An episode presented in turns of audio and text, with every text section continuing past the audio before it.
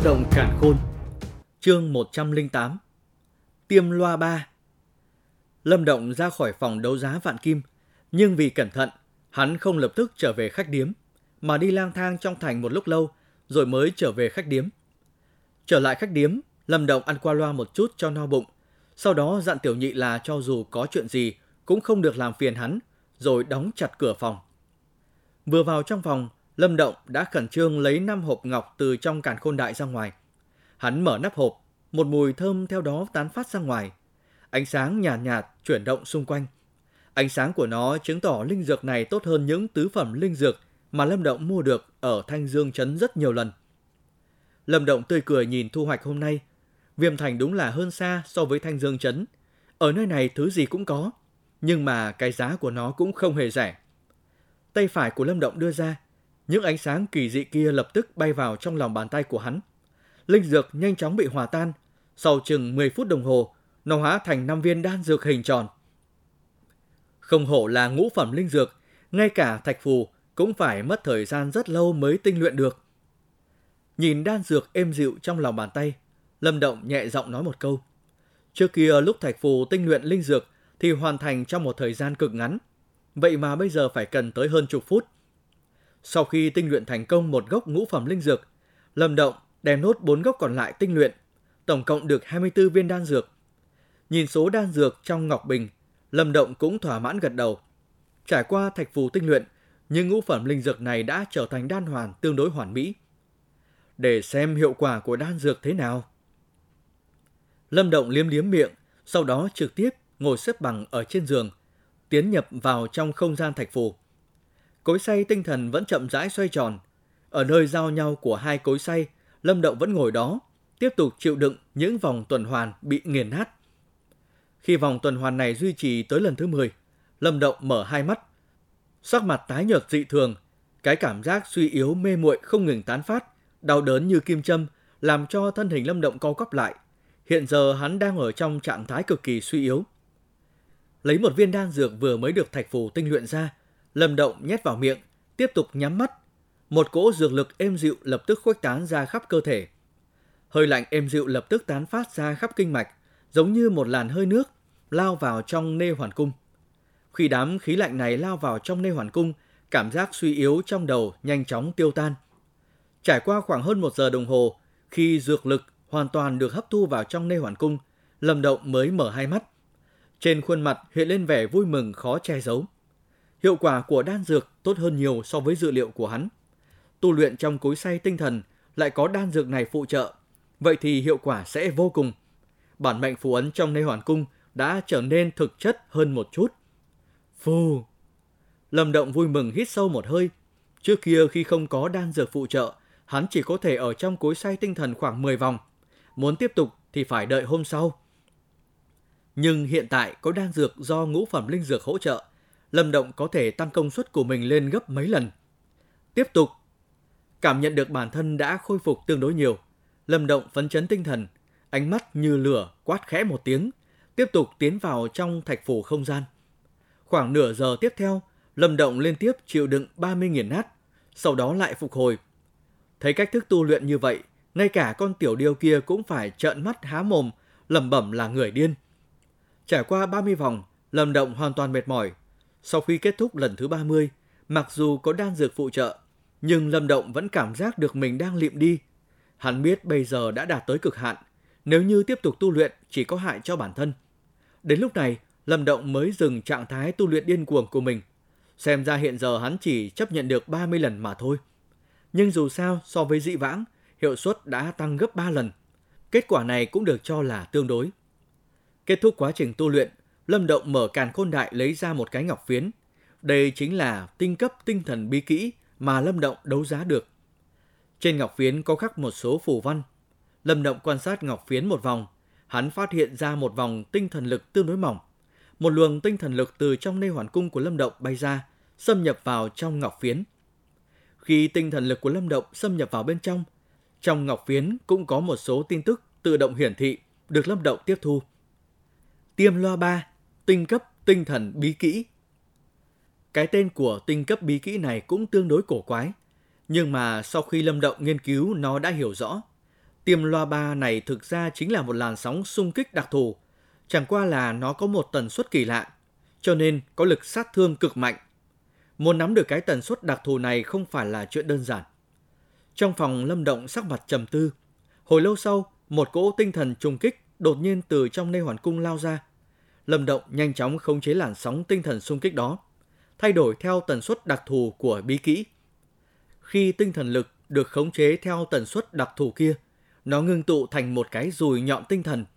Đạo sóng tinh thần trùng kích kia không những có hình thể là một cái dùi nhọn, mà trên cái dùi đó còn có một cái rãnh hình xoắn ốc. Liếc mắt là nhận ra lực sát thương của nó không kém chút nào. Nhưng nó cũng có một nhược điểm, đó là nhìn nó quá mức hư huyễn. Chẳng qua chỉ được vẽ bề ngoài mà thôi. Đương nhiên, Lâm Động cũng chỉ mới tập tiêm loa ba mà thôi. Có thể làm được điều này đã là tốt rồi. Nhưng khi tập luyện thuần thục thì có lẽ sẽ tốt hơn không ít. Trong phòng Lâm Động cảm thấy vô cùng hứng thú với tinh thần bí kỹ tiêm loa ba này. Hắn tiếp tục ngưng tụ, sau đó khống chế theo một tần suất đặc thù. Trong quá trình tập luyện, hình thể của tiêm loa ba chậm rãi trở nên thực chất hơn. Trong 3 ngày tiếp theo, Lâm Động không hề ra ngoài. Tất cả thời gian hắn đều dùng để rèn luyện tinh thần lực cùng với tu luyện tinh cấp tinh thần bí kỹ tiêm loa ba. Trong 3 ngày này, Lâm Động tu luyện với một mức độ điên cuồng. 25 viên đan dược chân quý hắn đã sử dụng hết 1 phần 3. Thành quả tu luyện được cũng tương đối làm hắn vừa lòng. Hiện giờ bản mệnh phù ấn trong nê hoàn cung của Lâm Động đã tương đối thực chất. Trong phù ấn, Lâm Động có thể cảm nhận được một lực lượng mạnh mẽ nhanh chóng ngưng tụ. Hơn nữa, ở giữa của cái bản mệnh phù ấn kia có một cái khe nhỏ tương đối mơ hồ. Nó không phải là một vết thương mà là tiêu chí việc nhất ấn phù sư đã đạt tới đỉnh phong. Nếu như cái khe này nứt ra, bản mệnh phù ấn phân thành hai, thì đó chính là lúc tiến vào nhị ấn phù sư. Về phần tiêm lo ba, Lâm Động cũng đã sử dụng thuần thục hơn một ít. Tuy rằng không thử nghiệm uy lực của nó, nhưng mà nhất định nó sẽ mạnh hơn hóa thần châm không ít. Lâm Động lại có thêm một sát chiêu chưa lật. Đến sáng thứ tư, Lâm Động chậm rãi mở mắt. Một quang mang trói mắt xẹt qua trong đôi mắt của hắn, biến mất vô hình. Cũng nên ra ngoài rồi. Lâm Động từ trên giường nhảy xuống đất. Hôm nay chính là ngày tranh đoạt tiên trì. Tuy hắn không biết Vạn Kim Thương Hội có thể thắng huyết lang bang hay không, nhưng hắn lại vô cùng động tâm với thần hiệu của đan tiên trì. Nếu như hắn có thể vào trong đó, hấp thu âm dương nhị khí, vậy thì thời gian hắn bước vào nguyên đan cảnh sẽ được giảm bớt không ít. Mà chỉ cần hắn có thể bước vào nguyên đan cảnh, cộng thêm với tinh thần lực phụ trợ, Ngụy Thông sẽ không còn uy hiếp, mà bản thân hắn cũng có năng lực tự bảo vệ mình ở Viêm Thành. Trải qua nguy cơ huyết y môn, trong lòng Lâm Động hiểu rõ, trên thế giới này muốn bảo vệ mình cần phải có lực lượng. Mà cũng chính vì như vậy, hắn mới chịu đáp ứng vạn kim thương hội, bổ sung vào suất còn trống, vì bọn họ tranh đoạt đan tiên trì. Chuyện các bạn đang nghe được sản xuất từ kênh youtube Đọc Đọc Nữa Đọc Mãi. Chương 109 Tống Thanh Viêm Thành, Vạn Kim Thương Hội Ta nói là chúng ta đã chọn được người tốt nhất, cho nên lần tranh đoạt tiên trì này, người không cần tham dự. Ở trong một gian đại sảnh của thương hội, Hạ Chỉ Lam nhìn một vị thanh niên áo xanh ở bên cạnh, nói một cách nhạt nhẽo. Chỉ Lam, tuy rằng ta biết nàng có thành kiến với ta, nhưng mà tranh đoạt tiên trì hôm nay sắp bắt đầu. Trong những người trẻ tuổi ở Viêm Thành này, Tống Thanh ta không coi là đứng đầu, nhưng mà nhân vật tầm thường cũng không thể thay thế được. Hiện giờ không nên đùa giỡn như vậy. Bộ dáng của thanh niên áo xanh này có chút âm nhu, bởi vì câu nói của Hạ Chỉ Lam mà sắc mặt trầm xuống. Mặc dù mặt vẫn còn tươi cười, nhưng mà mắt lại liếc vào những đường cong động lòng người của thiếu nữ trước mặt. Trong hai mắt hắn, sự dâm ô bắt đầu hiện lên. Tuy rằng không nhìn thấy vẻ dâm ô của thanh niên áo xanh, nhưng Hạ Chỉ Lam vẫn luôn chán ghét người này. Người này luôn cậy nhà có tiền mà khinh thường người khác. Cho nên từ trước tới nay, nàng chẳng có hảo cảm gì với hắn. Thậm chí chỉ tiếp xúc cũng khiến nàng buồn nôn. Tống Thanh, chuyện này đã định rồi, ta sẽ đích thân giải thích với phụ thân ngươi sau. Đồng tố ở bên cạnh cười nhạt, nhẹ nhàng nói. Nhìn thấy nàng mở miệng, khóe mắt Tống Thanh giật giật. Hắn cúi đầu nhìn bàn chân đẫy đà như ngọc dưới làn váy của đồng tố. Một cỗ tà hỏa trong tiểu phúc dâng lên. Nhưng mà hắn cũng biết vưu vật này vô cùng lợi hại, cho nên không dám nhìn thẳng vào ánh mắt của nàng. Do sợ bị phát hiện nên hắn quay lại nhìn vào hai vị lão giả ngồi ở bên cạnh. Đồng Tố, việc này có phải là hơi nóng vội hay không? Chẳng phải đã thống nhất là Tống Thanh sẽ chiếm vị trí cuối cùng hay sao? Chúng ta không thể tùy tiện một người để thay thế được. Vạn nhất vì người nọ mà thua trận, đàn tiên trì không thuộc về chúng ta thì sẽ hơi khó giải thích. Hai lão giả kia đều mặc áo vàng. Một người trong đó liếc mắt nhìn Tống Thanh, thả chén trà trong tay xuống, vẻ mặt tươi cười nhìn đồng tố mở miệng nói. Nếu không hãy để cho Tống Thanh tham gia đi, thực lực của tiểu tử này thế nào chúng ta đều biết rõ cả. Một người khác cũng cười nói. Đồng tố mỉm cười, nói. Hai vị quản sự, việc thay đổi người không phải do nguyên nhân riêng tư gì cả. Lần tranh đoạt này vô cùng trọng yếu, tất cả phải lấy phần thắng làm đầu. Chỉ cần có thể nâng cao tỷ lệ thắng thì cho dù có người tốt hơn chỉ Lam, ta cũng sẽ không do dự mà thay thế. Ý của nàng đã rất rõ ràng, việc thay Tống Thanh không phải do nàng có thành kiến với hắn, mà là có sự lựa chọn tốt hơn. Nghe được đồng tố nói thế, hai vị lão giả nhíu mày, nhưng bọn họ không tin là như vậy. Liếc mắt nhìn nhau, đột nhiên cười nói. Nếu tố tổng quản đã nói như vậy, chắc là người này có bản lĩnh rất cao. Hai người lão phu lúc này cũng đang rảnh, đành ở nơi này chờ một chút vậy. Chúng ta muốn xem người mà Tố Tổng Quản chọn có chỗ nào tốt hơn so với Tống Thanh. Nhưng mà Tố Tổng Quản, việc này quan hệ trọng đại. Nếu như người kia không có bản lĩnh thực sự, thì phải chọn người cũ. Vạn Kim thương Hội chúng ta không muốn vì nguyên nhân này lại bại bởi tay huyết lang bang. Hà hả, ta cũng đang muốn xem đến tận cùng là cao nhân phương nào mà có thể làm cho Tố Tổng Quản có đánh giá cao như vậy. Trong mắt Tống Thanh hiện lên sự tự tin, cười cười, lùi lại ngồi xuống cái ghế phía sau. Nhìn thấy bộ dáng ba người như vậy, đồng tố nhíu mi, ưu nhã nâng chung trà lên, sắc mặt bình tĩnh. Hạ Chỉ Lam ngồi ở bên cạnh có chút lo lắng. Bọn người này hiển nhiên là muốn đợi Lâm Động lộ diện, sau đó xuất thủ thử công phu. Nếu Lâm Động biểu hiện kém một chút, thì chắc chắn bọn họ sẽ hủy bỏ tư cách. Trong lòng có chút lo lắng, nhưng Hạ Chỉ Lam cũng không có biện pháp gì khác. Hai vị lão giả này là lão nhân trong vạn kim thương hội. Ở trong thương hội cũng có chút danh tiếng.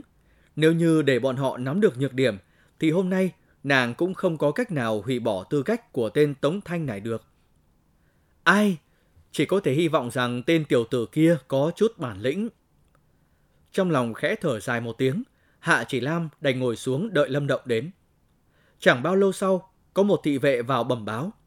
Khi Lâm Động đi vào trong phòng khách, Lâm Động cảm thấy bầu không khí ở đây có chút gì đó kỳ quái.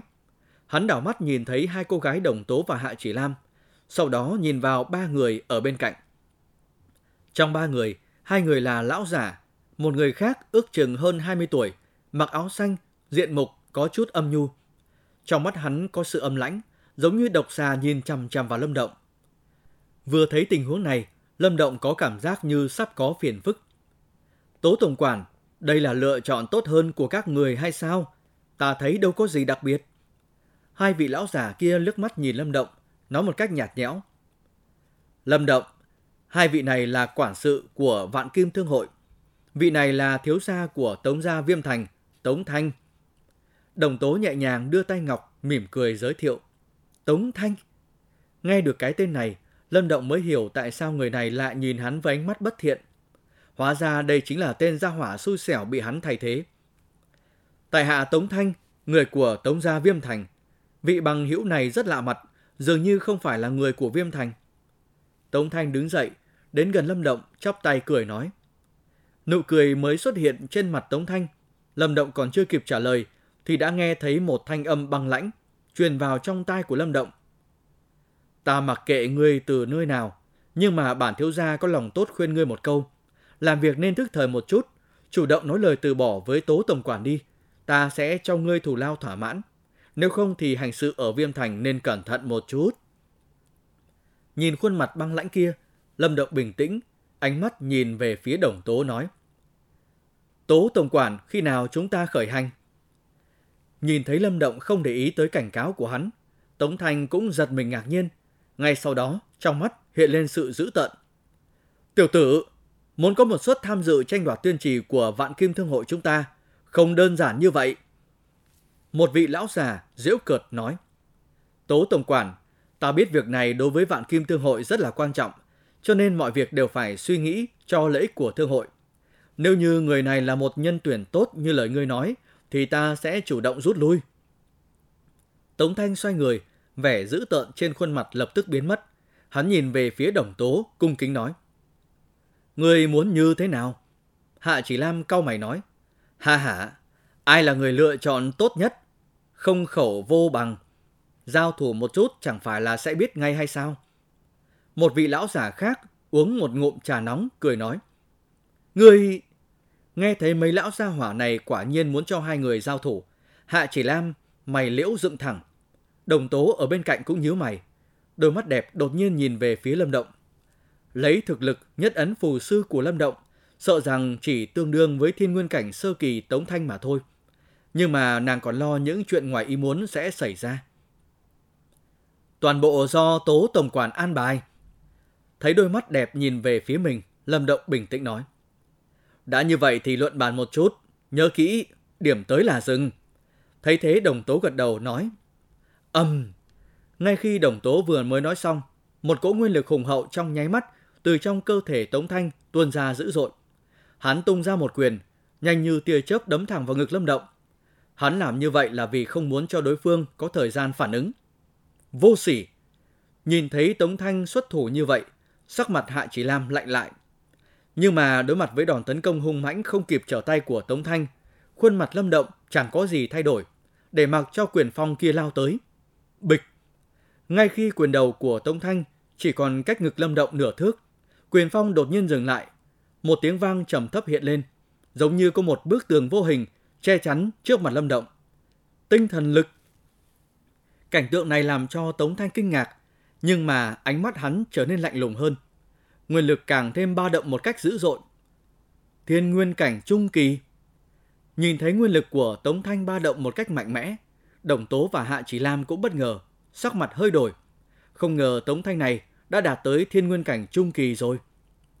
Nguyên lực đột nhiên tăng vọt làm cho bức tường vô hình trước mặt Lâm Động vỡ nát. Ngay sau đó, hàn mang trong tay áo hắn đột nhiên lóe lên. Một chuôi đao sắc bén đâm thẳng vào yết hầu Lâm Động. Khuôn mặt của Lâm Động vẫn vô tình nhìn Tống Thanh tấn công. Hắn không có ý định kéo dài. Đột nhiên tiến lên phía trước một bước. Một cỗ tinh thần lực vô cùng hùng hậu trong nê hoàn cung tuôn ra dữ dội, giống như sóng biển cuộn trào, hung hăng đánh vào cỗ nguyên lực phòng ngự trên thân hình Tống Thanh. Phụt! Đối mặt với tinh thần trùng kích vô cùng hung hãn của Lâm Động, nguyên lực phòng ngự bao quanh Tống Thanh chỉ trong chốc lát là tan vỡ. Một cảm giác đau đớn như búa tạ nện chúng xuất hiện ở trong đầu. Trong ánh mắt kinh ngạc của Đồng Tố và Hạ Chỉ Lam, thân hình Tống Thanh bay ngược ra sau, ngã xuống đất, phun ra một ngụm máu tươi. Lâm Động xuất thủ giống như chớp xẹt đêm đông, thậm chí có thể nói là hắn chưa từng xuất thủ, bởi vì từ đầu tới cuối, Lâm Động chỉ có tiến lên một bước mà thôi. Chỉ tiến lên một bước với tinh thần lực mạnh mẽ, trực tiếp đánh bại Tống Thanh. Một trận thắng rất đơn giản. Nhìn thiếu niên trong đại sảnh, đôi mắt đẹp của Hạ Chỉ Lam chợt lóe lên, nhẹ giọng nói. Người này coi như có chút bản lĩnh. Chuyện các bạn đang nghe được sản xuất từ kênh youtube Đọc Đọc Nữa Đọc Mãi